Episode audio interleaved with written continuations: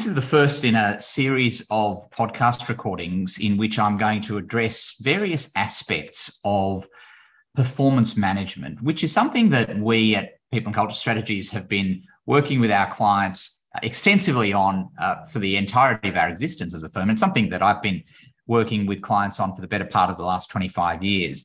And, and the reason for this work really stems from one of the challenges that managers consistently report that they have when it comes to the management of their people, which is very much about how do I deal with an underperformer and how do I have those difficult conversations?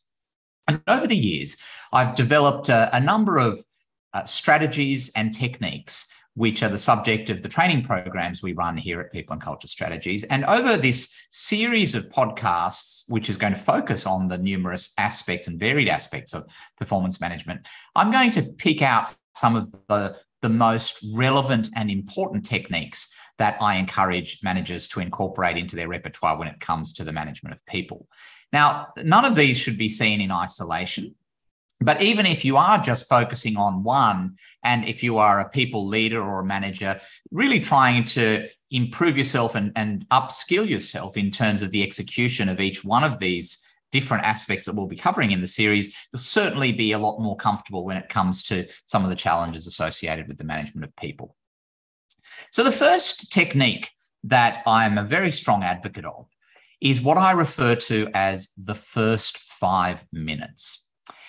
The first five minutes is a notion or idea that I strongly recommend managers incorporate as part of the way they onboard an employee. And from an organizational point of view, uh, a lot of my clients over the years have uh, seen such great value in the first five minutes piece that they actually make it a mandatory part of their onboarding when it comes to a new employee starting in their organization. So let me tell you what the first five minutes is all about. As its name suggests, the first five minutes contemplates a conversation between a manager and an employee in the first five minutes that that employee is going to start working for that particular manager. And most commonly, that's going to be the first five minutes that the employee is probably working for that particular organization. So let's assume that it's your organization in this particular case.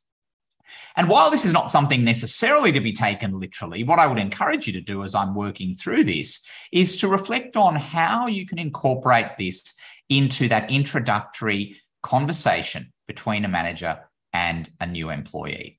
And so the conversation goes something like this. And to put this in context, I'm almost encouraging that a manager awaits the new employee as they're arriving at your workplace on their very first day. They've literally walked through the front door or walked through the front gate or come out of the elevator, and the manager is waiting for them.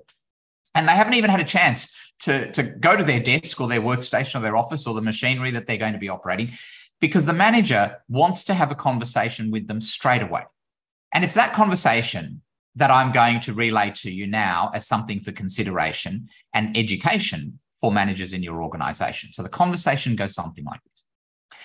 I'd like to welcome you to our organization. You may remember me. My name is, whatever your name is, my name is Joydeep Hor. I was the interviewer and we met during the course of the recruitment process. I appreciate that you've just walked through the door and you haven't had a chance to settle in, but it's really important for me at this point in time to have a conversation with you about some things that are really important and really going to set the foundation for our working relationship, but also tell you a little bit more about the culture of this organization. One of the things that is most important in our working relationship, given that I am your manager and you are a team member of mine, is that at all times in our relationship, there must be a solid platform of trust what do I mean by that platform of trust? Well, I mean that at all times, I need to know that you have my back and you need to know that I have my back. And the platform of trust that exists between us is going to manifest itself and needs to manifest itself through effective and regular communication between you and me. Communication is not a one way street. There are going to be numerous instances where I'm going to invite communication from you. That communication from you might be checking in with how you're going, how you're feeling. I'm going to invite you to, to, to share with me challenges that you might be having, whether they're in work or outside work. I'm here to help you. I'm here to set you up for success. But just as importantly, there's going to need to be effective and regular communication between us from me to you. And in many instances, that communication is going to be positive communication. It's going to be telling you that you've done something well. You've done something that's exceeded my expectations or the organization's expectations. Sometimes that communication is going to be positive and it's going to be accompanied with some kind of recognition or reward. At other times, you might find that there is not that much communication that's taking place between you and me, at least insofar as it's coming from me. And what you can safely assume at that particular point in time is that you are going about doing your job in a manner that is expected. So you're not necessarily doing anything that's exceeding my expectations, but by the same token, you're not doing anything that's falling short of my expectations.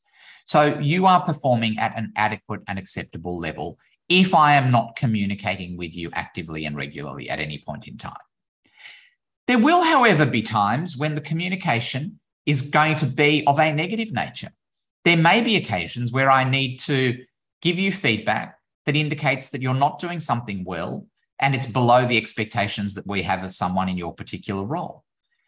Now, if that feedback is not taken on board by you, there may be circumstance, and I certainly hope it doesn't come to this, where I may need to have more severe or stern conversations with you. And in a worst case scenario, and I most certainly hope it doesn't come to this, there may be a point where we're needing to have a, a, conversation about whether or not this is the right place for you to be working in light of those concerns that I have.